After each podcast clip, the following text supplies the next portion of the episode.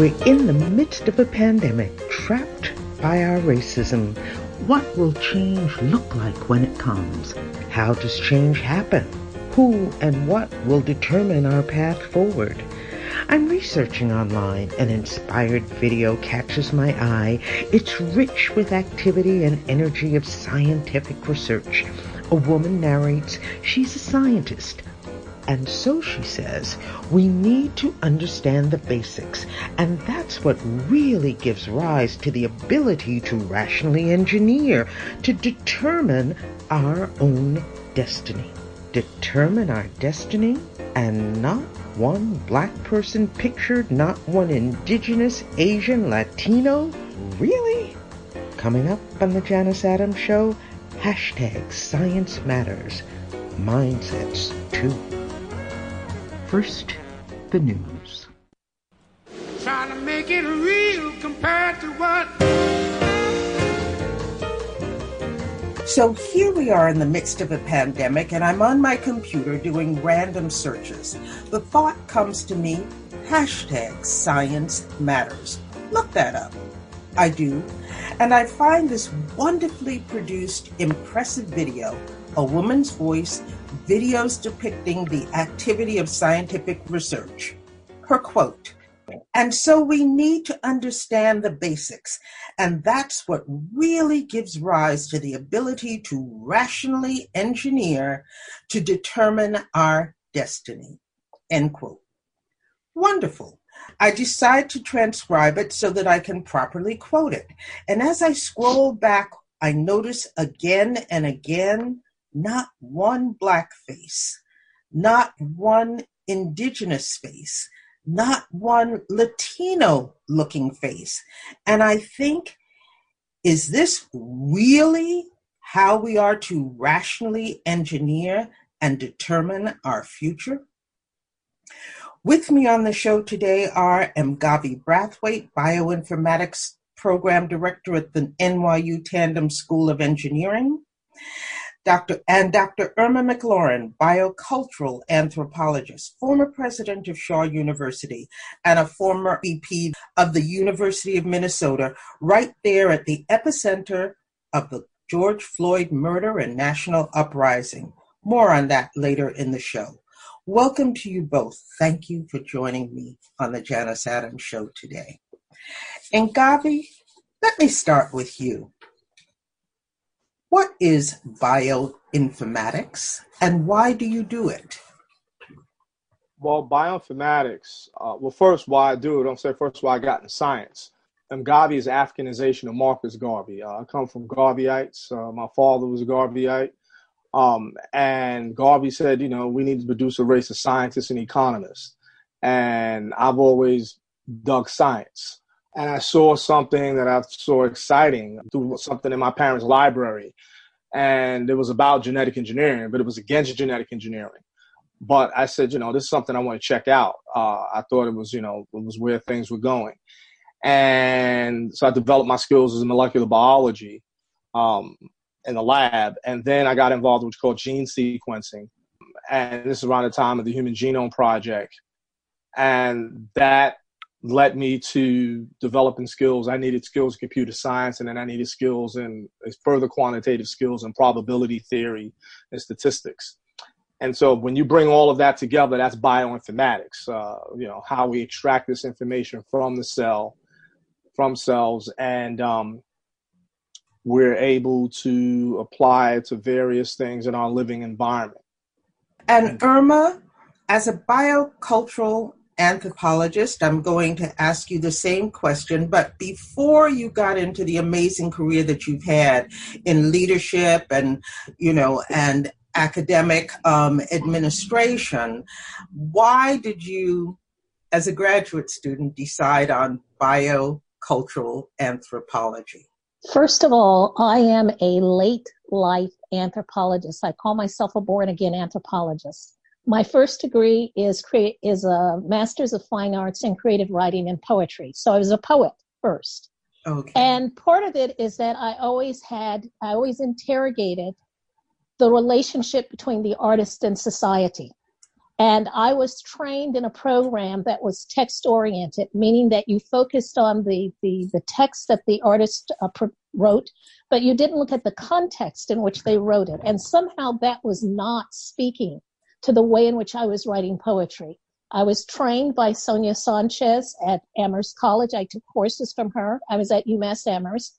I was the first research assistant for Chinua Achebe when he founded his Okike magazine. So I was always surrounded by people who were telling me, you know, and demonstrating that context is as important as the work that we produce as cultural workers, as artists. That was at 21. Fast forward to 37. And at mm-hmm. 37, I decided to go back to school. And part of that came out of research that I began on my own independently. And that was looking at the life history of a Black woman journalist, Leanita McClain, who worked at the Chicago Tribune. And at the time she committed suicide in 1984, she was the first Black and the second woman ever to sit on the Tribune's editorial board in 187 years. So, in interrogating her life and looking at this life history methodology, it just so happens that anthropology was beginning to uh, surround itself with questions about ethnography as genre. It was looking at looking at different methodologies in which to capture ethnographic or anthropological uh, data. And some of those methods included life history. Some of those methods included dialogical processes where you would have the anthropologist speak and then the person who they were researching speak, and you would get this dialogue. And so I happened upon the discipline at a particular moment. But more importantly, the reason I got into it is that the people who were teaching at UMass Amherst, anthropologists like Dr. Johnnetta Cole, uh, the late Sylvia Forman, Robert Paynter, who had excavated Du Bois's uh, home site for over 30 years, these were people in which the politics that they had and the research that they were doing as anthropologists did not seem to be in conflict with each other. And then I discovered, of all things, that this was a department in which the people who were cultural anthropologists were actively working with people who were biological anthropologists, and they were engaged in the work of debunking this concept of race as a biological reality. And so I began to see myself in the context of what was emerging biocultural anthropologist, which is someone who looks at the impact of biology on culture and the impact of culture on biology. And that has to do with how scientists interpret what they find. Not so much what they're finding, but the interpretation of that. And so I am myself very deeply rooted in the study of social inequality I'm interested in how it gets constructed, how it gets navigated, how it gets resisted, and the way in which it so influences the, the kinds of research questions we ask in science, as well as the kind of interpretations and analysis, you know, that we derive from that. And so I'm also a translational scientist in that I take some of the data that Kwame does, you know, and I actually translate that and interpret it in a way that actually is more accessible to everyday people. So I do a lot of translational writing around science. Mm.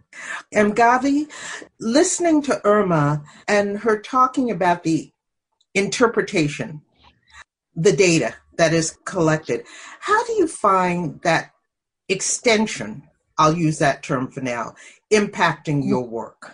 as uh, Sister Irma was just talking about, uh, you know, when we look at the construct of race, early on uh, during looking at the Human Genome Project, we realized that when you think about diversity, there's basically there's less difference between us than within our groups.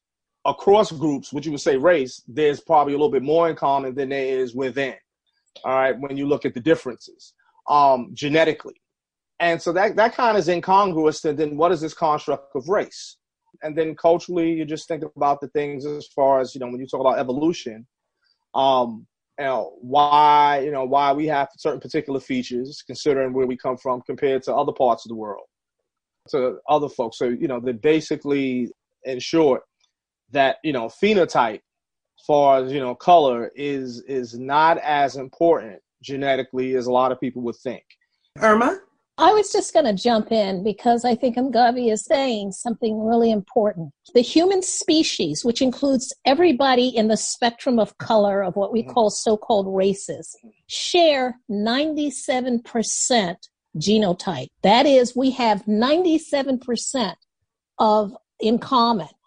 And what we tend to focus on is the 3% variation, which may be some of it is determined by geography that as people moved out of Africa and they moved further north, their skin color became lighter, their hair texture changed. We know that that environmental conditions can lead to certain kinds of changes in even people's phenotype. This was one of the ways in which Boas used anthropology. Franz Boas, just give a quick description of, of Franz. Boas considered the father of American anthropology because he was the one who introduced the four fields. And this was in relation to Native Americans at Columbia, the study of Native Americans. They wanted to look at these quote unquote disappearing populations, of course, because of white expansionism and genocide. And so they looked at them culturally, archaeologically, physically, and linguistically. And so that four field approach is actually unique to American anthropology. It is not what the way in which they constructed anthropology in Europe. Okay. And so the point I wanted to make is that one of the reasons we talk about, I talk about myself as a biocultural anthropologist, is that I was studying around people like the late George Armelagos, who was very clear to demonstrate that some of the things that people took as as evidence of race, which are which is sort of the external appearance, what we call our phenotype, does not necessarily tell you what the genotype is. So if you take a child who has a white parent and a black parent, that 50-50 ratio is not going to tell you what that child is going to look like. That child may come out looking like what we associate with being phenotypically black, or it could associate with looking like what we associate with being phenotypically white. But they sh- they carry 50% of each parent's DNA. Let's stop there for a moment. Phenotype, genotype. Could you define them, please? Phenotype is our outward appearance, and genotype is our genome inside ourselves, our DNA. So those are the two different things. And so they do have a relationship because you can look at a phenotype and you can determine, you can tell if somebody has a genetic, a particular type of genetic disease or an issue. Example, um, Marfan syndrome. People are very long, lanky, long heads, faces, and we know that the so that's the phenotype, and the genotype is they historically would die young from what people thought were were heart attacks, but it was an issue with the connective tissue where they would there was actually they would die of aortic aneurysm, aortas bursting. So that's an example of you can look at the phenotype, the outward look. But I think it's important, Mgavi, to get mm-hmm. for people not to confuse that there is no gene for race. There are some aspects Sex, of, right. of, genotype that are reflected in phenotype. phenotypes, right. But there is no gene for race. And so no. what people are looking at in the terms of the external appearance is really sort of how populations have evolved over time mm-hmm. in adapting to particular environmental conditions. conditions. And that's so, epigenetics right there. The example epigenetics. So that's where we right. where our environment affects the, the interact that affects how our genes behave and our genes right. respond to our environment. Um, yeah, so that's you know, so when we look at how the how how people have different you know as far as the races, basically on the regions and areas that we come from and the climate, you know, the climate and the temperament of the zone, um, that's reflective over how we that outward forces cause us to you know to adapt, and, and this falls in lines with race with race. All right, that, or the idea of race. Oh, the idea of race. The idea of race. Okay, the idea of race. That we know that there are 108 genes that play a role in eye color. And people say, ask me, well, they will. Will you be able to, you know, design people with eye color? I said, we don't have the computing power to even think about that. You know, we have maybe one gene that plays a role in something, and in other cases, we have multiple genes. And you know, when we look at African Americans, we we look at our community here, like we talk about COVID 19 we have the issue of you know the comorbidities of hypertension, diabetes, um, and obesity. All right, and then and then you have the asthma. We have to say some of us do. No, some of us do. Right. There's a cohort within our community. All right, and But when we look at the asthma, asthma is a reflection of the epigenetic situation that is also part of environmental racism. All right. And so that environmental racism, you know, the amount of asthma, if we look at in, you know, if we look in public housing, the numbers are high. All right. And you can attest that to, I grew up near public housing. You know, I grew up in an area where all around me there was dense public housing. And I've watched over the years, all these people had asthma. And I think about how there was neglect of not fixing the roofs and mold and the growth of mold. So, you know, you see some of these things that are things that are imposed on us from lack of, you know, uh, funding for things that have to do with, with our communities of being of neglect. And I can give a more personal example, Janus, of the way in which environment can affect sort of our our biology and affect like the way in which we're responding to certain kinds of conditions like this COVID 19. When we come back, more with our guests, Irma McClaurin and Mgavi Brathwaite. Trying to make it real compared to what? Trying to make it real compared to what? We're back here on the Janus Adams Show. Our theme this week hashtag science matters but really race. My guests, Dr. Irma McClaurin and Mgavi Brathwaite. Mgavi Brathwaite is in bioinformatics, and Dr. McClaurin is trained as a biocultural anthropologist. And I found the confluence between the two interesting, and I'm finding out just how interesting and powerful that actually is and the implications and impact it really may have on some of the conversations that we're having right now, particularly with our nation in crisis, both from COVID 19 and from centuries that led up to the murder of George Floyd. So, welcome back to you both. Thank you for being here. Right before the break, Irma, you were about to say something? I was going to give an example from my own history about the way in which environment can affect the your health outcomes. I actually did live in the projects. I grew up in Henry Horner Projects right next to the Chicago Bulls Stadium. And at eight years old, I contracted double pneumonia and pleurisy.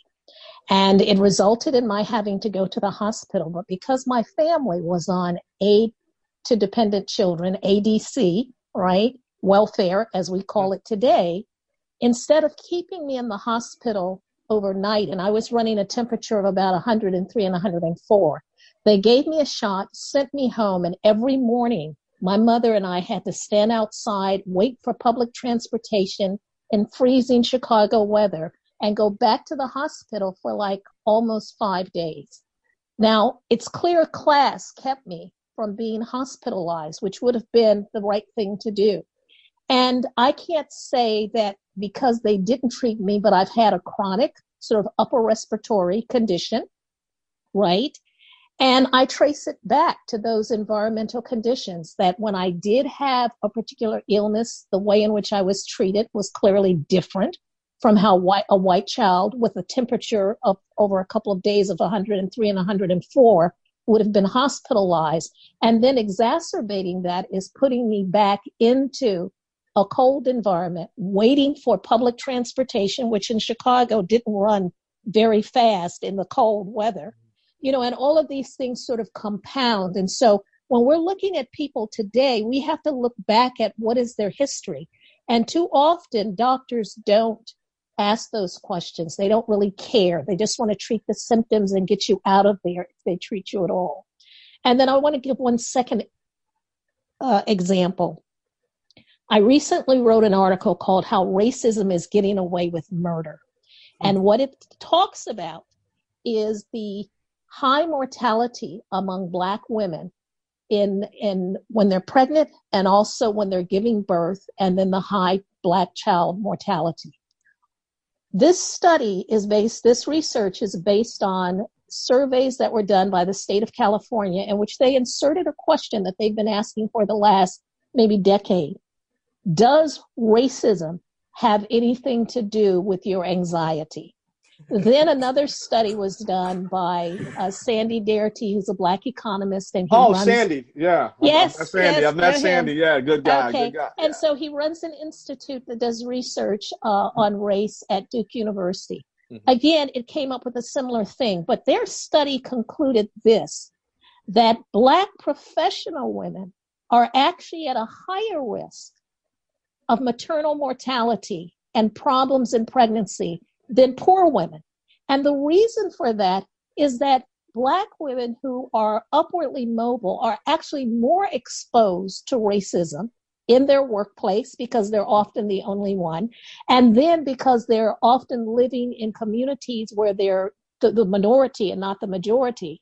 And so they're exposed. And so if you think about Serena Williams, the problem she had. Now she's got more money than any of us could all could want, right? And yet she experienced these problems with giving birth. Uh, if you think about other women who are high education, high professional, so even when black women are educated, even when black women have the resources, we still are impacted by racism in our health outcomes. Mgavi, One of the things that I'm working on is to personalize treatments, particularly for things that affect our community, based on gene sequence variation. Um, so take the guesswork out. You know, so whether it's hypertension, diabetes, uh, increasingly cancer. All right, because uh, the the survival rates of cancer is increasing, but are our people receiving the cutting edge type of cancer treatment that's available? I can think of situations where my mother had an aortic aneurysm. And the first thing the physician asked me, well, how did you find me? And when my mother told this, this residents what I do, they were really impressed. There was one white cat that was, was obviously hostile towards me, and I saw it. But I was able to move around him. But this exists. You know, my buddy's a surgeon, Harvard undergrad, Harvard trained, otolaryngologist. You know, like one case, the anesthesiologist was wondering why were they wasting their time removing the tumor from a black patient. All right, black patient. You know, this happened to me in Baltimore.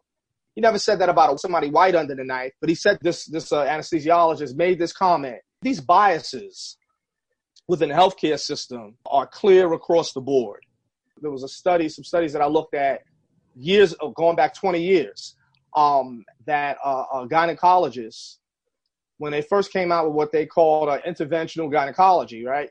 Where basically women, women have fibroids and they're really bad. And so before this technology, this minimally invasive technology, they would just give a hysterectomy.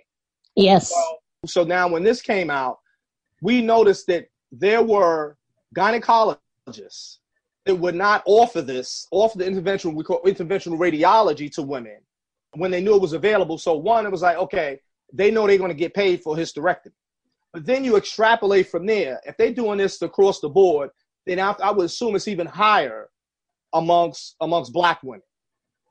You know, I'm confident to say anything that's happening abroad across population, if it's negative, it's happening in, in the healthcare system. It's happening at a higher rate. You know, to, to you know amongst amongst our people.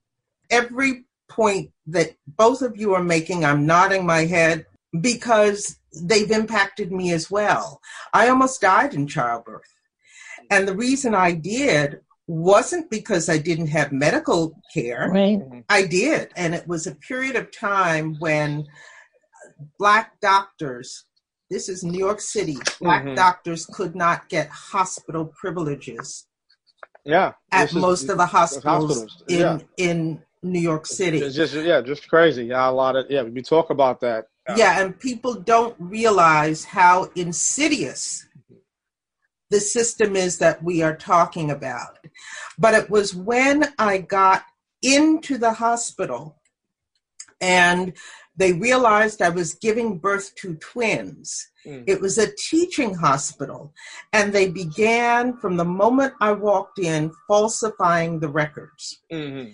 And because they saw me as a great example, a, a teaching Experiment. specimen Yeah, yeah. to to teach the medical students.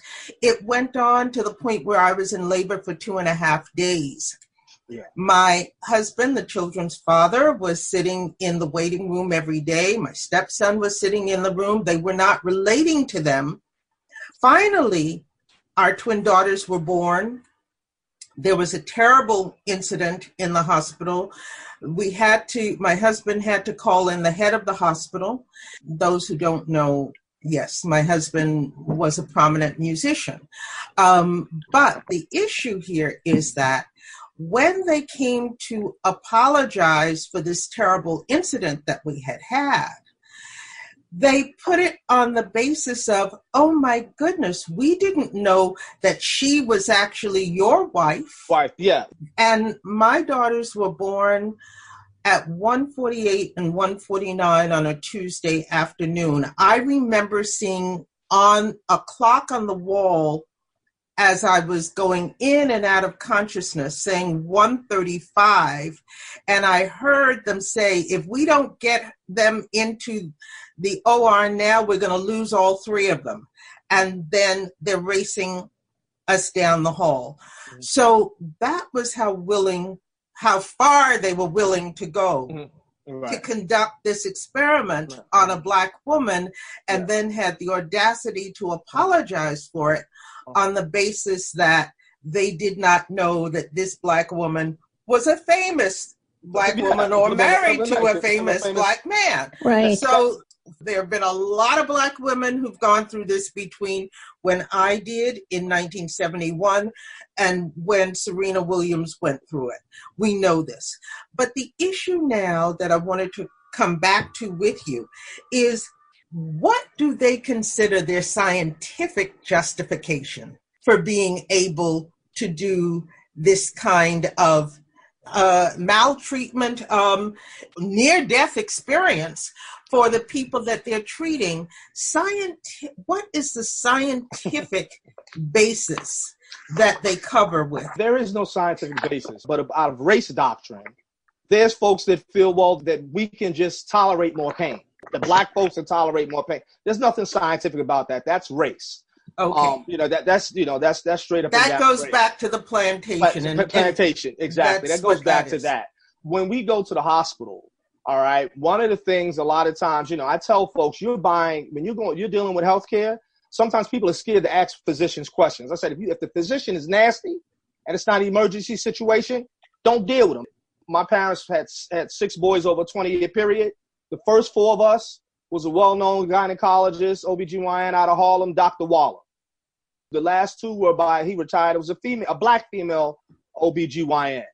Some of us we may not have the means, but some of us that do have the means, we need to, you know, go to our, you know, you know, find black physicians. I know several sisters that are OBGYNs. Mm-hmm. Um, another situation, we have to understand again, you talked about a teaching situation. A friend, a guy I grew up with from the neighborhood was having some gastrointestinal problems, was really bad. So I went, went with him and because he, he didn't have insurance, you know, he didn't have private insurance. When I sat and spoke with the physician, you know, I asked him, I said, well, what technique are you using?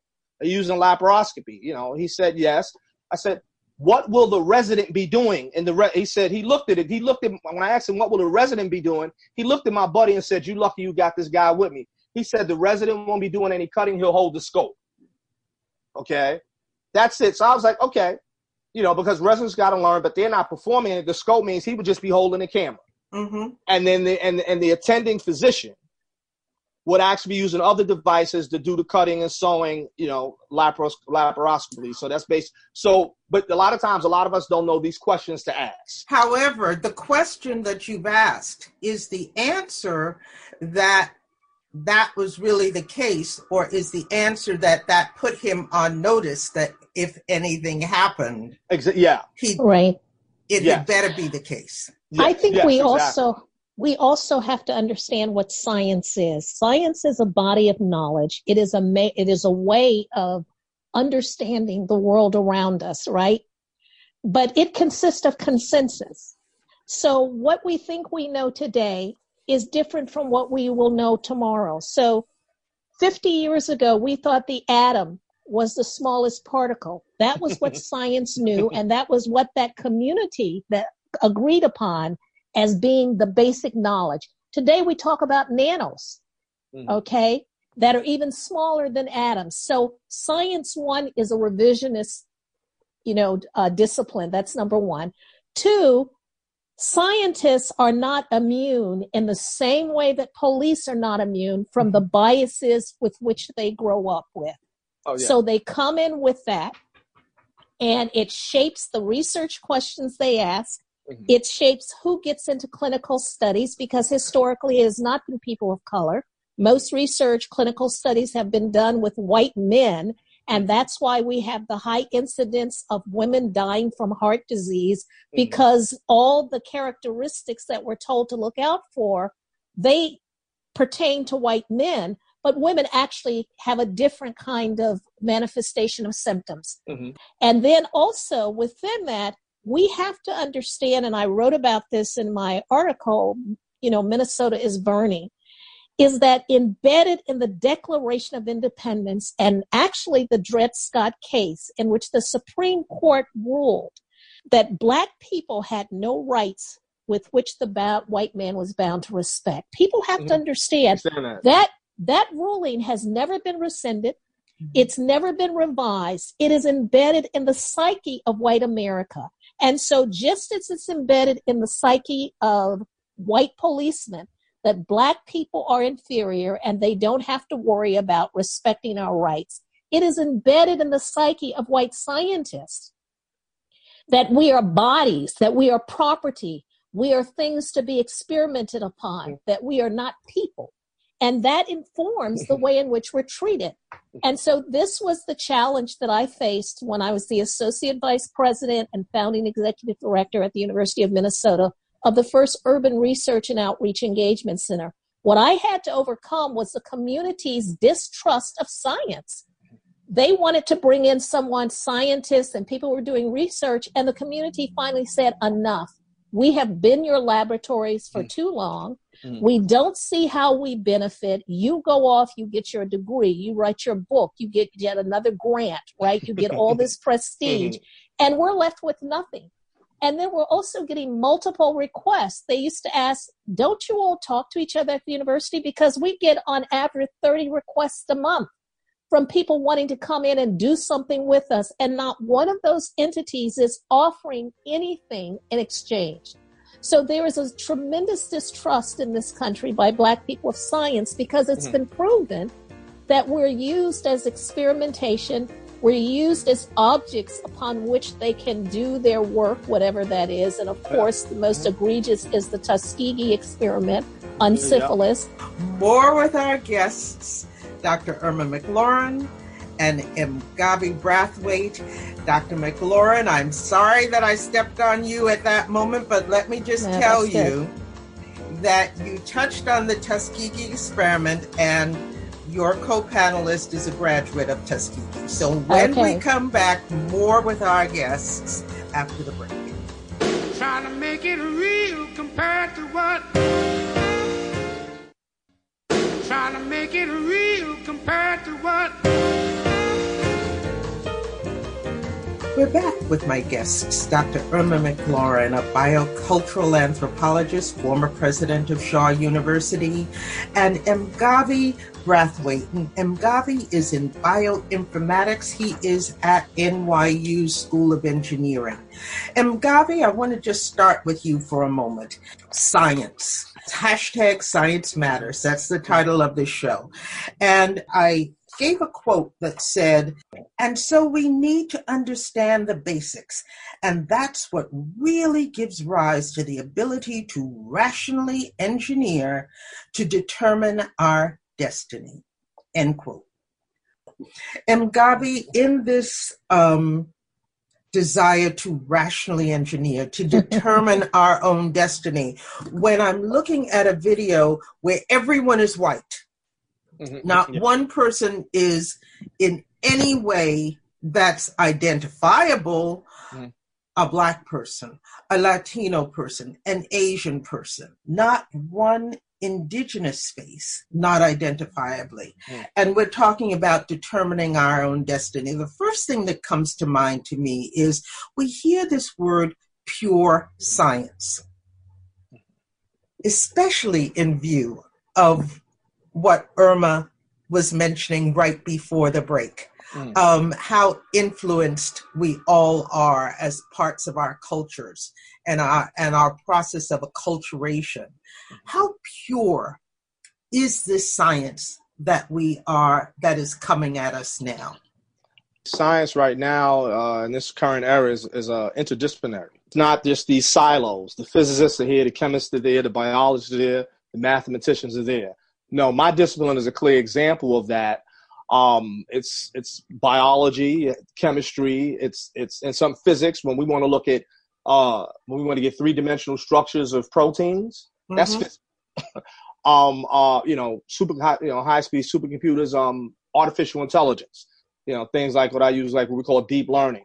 Um, so none of the, and so we're using a lot of these different things because of the computational power in any discipline. So mm-hmm. I wouldn't mm-hmm. call it just just pure. Um, so, you know, so it's interdisciplinary, and that's where a lot of lot of things are right now. So, but is it intercultural? Intercultural.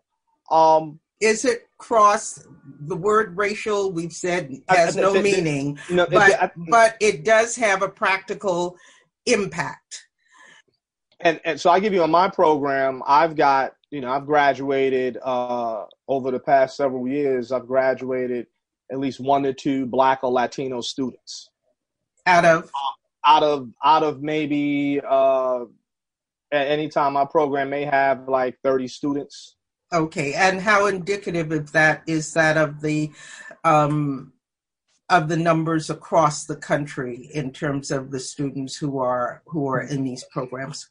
I would say that that that there's a higher and this gets into some test some uncomfortable stuff. There's higher numbers of people coming from the continent that are going into these areas than there are, you know, blacks born here in America and then that's also coming from the continent. You mean the African continent? The African continent, yes, and then followed by and also from, from the, the, Caribbean. Caribbean. I'm getting ready to go there from the Caribbean, right. exactly. You know, and, and there's say, a reason for that. There is a reason for they don't, that they don't have, historical. Right. They don't have the, the they don't have the the the um insecurities about their Africanness and about what they can and cannot learn. But it's not just the insecurities about our identity, it is the way in which we are perceived as less than. I've had people say, because of the things I've accomplished, which have to do with having been a university president, having two terminal degrees, having acquired all of this administrative background, I must be from someplace else. So the native born Black American is viewed historically as less than. And so everything we do is never attributed to us. If one person makes it, it's that individual. It is never the group. And there is a preference in colleges and universities for non native born Black Americans. We're seeing it in the movies now where most of the stars of mm-hmm. films being made about Native Black American history are actually non native Black Americans. So actors, there is an, yes. Actors. actors yeah. There is there is an intentionality about that. And, and I wanted to sort of just respond to the question about pure science. There was a concept of pure science, and it was the idea that you could generate a hypothesis that your the problem or the questions that you were asked were not at all rooted in culture. that was the myth of pure science, right? And as was said, it, it was also these kind of siloed approaches. So biology did its thing, chemistry did its thing, physics did its thing increasingly it became clear that in order to get answers to some of the questions that were being asked, you know, that people had to start integrating that one mm methodology was not going to be. But there is still a fictional belief in the idea that you can objectively generate a question, a research question about science that is somehow devoid of any cultural bias. Okay, that's the myth. Right? That is people, actually the mm-hmm. number one cultural yes, bias right, that exactly. you can do that. That right. yeah. And if if if if if the urgency of certain kinds of research questions were unbiased, we would have more research on sickle cell, which impacts more people. We found okay? we, have got a cure for it. It's, yeah, it's we, we, may we have, got, but, no, but we, until able, it's but look at how much fewer people are actually impacted by certain kinds of cancer like melanoma. And yet yeah. the amount of research dollars that are spent on that are disproportionate to the people who are adversely affected by sickle cell, which is a debilitating disease. Yes. Right?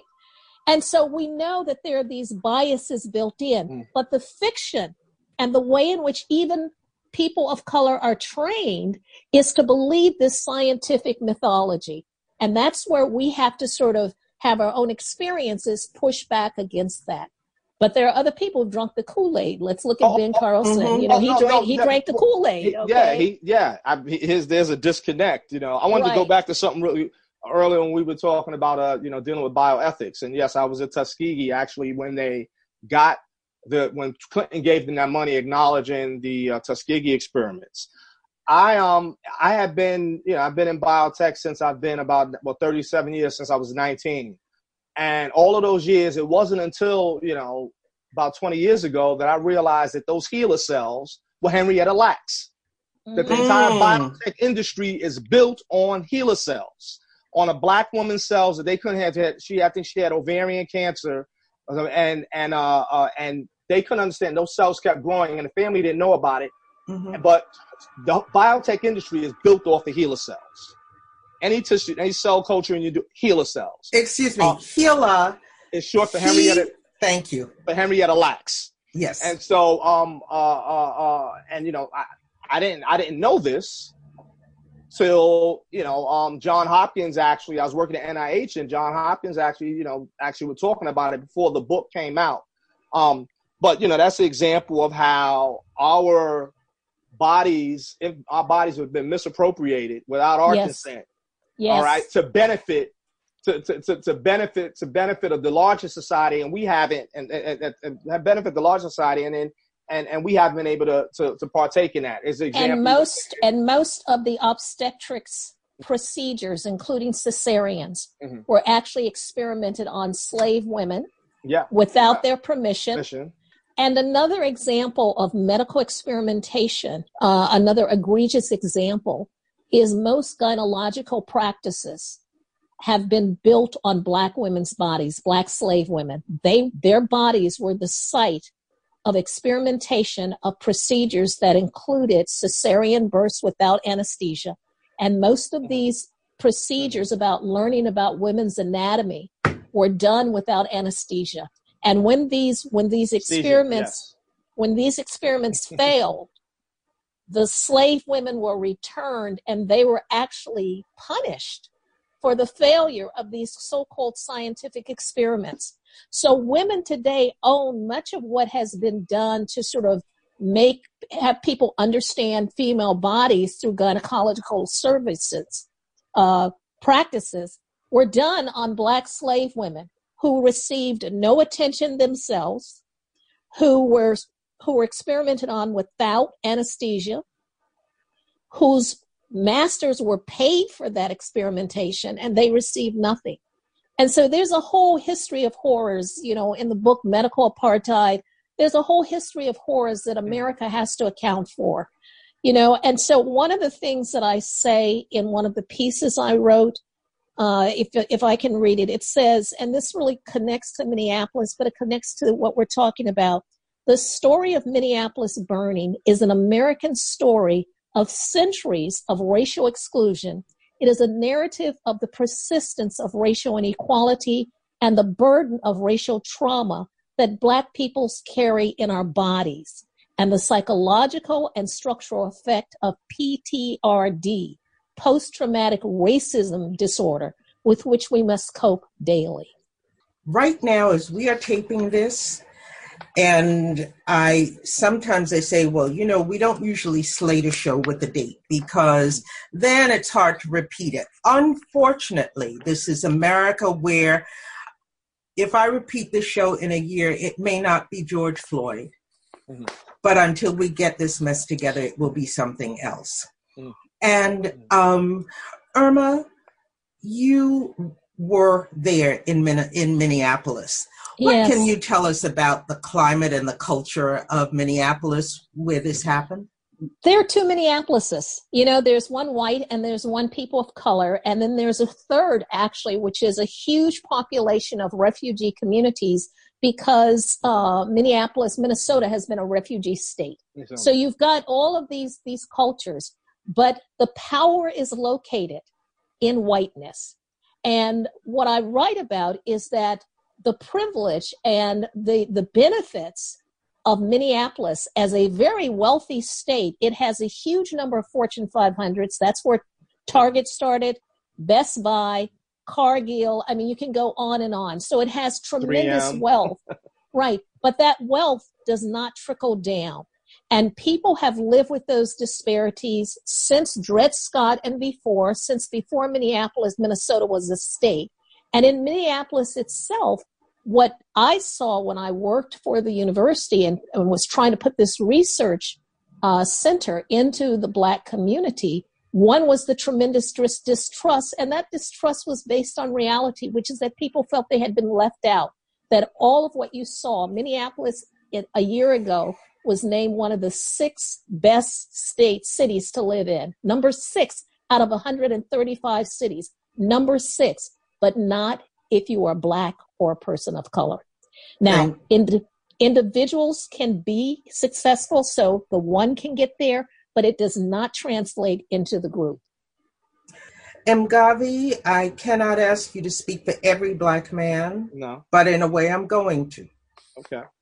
What does all of this, I mean, what do you need to say? At- Okay. I'm not even going to ask you the question. What do you need Okay. to say to us at this point? what I'm going to tell you, right, is that, you know, hopefully when I look at these young people to wrap it up, they understand this is a time that, look, we're going to need, we're going to need a cadre of lawyers to overturn that Supreme Court precedent of, of, of immunity for police officers. Yes. We've got to also demand, make part of our platform.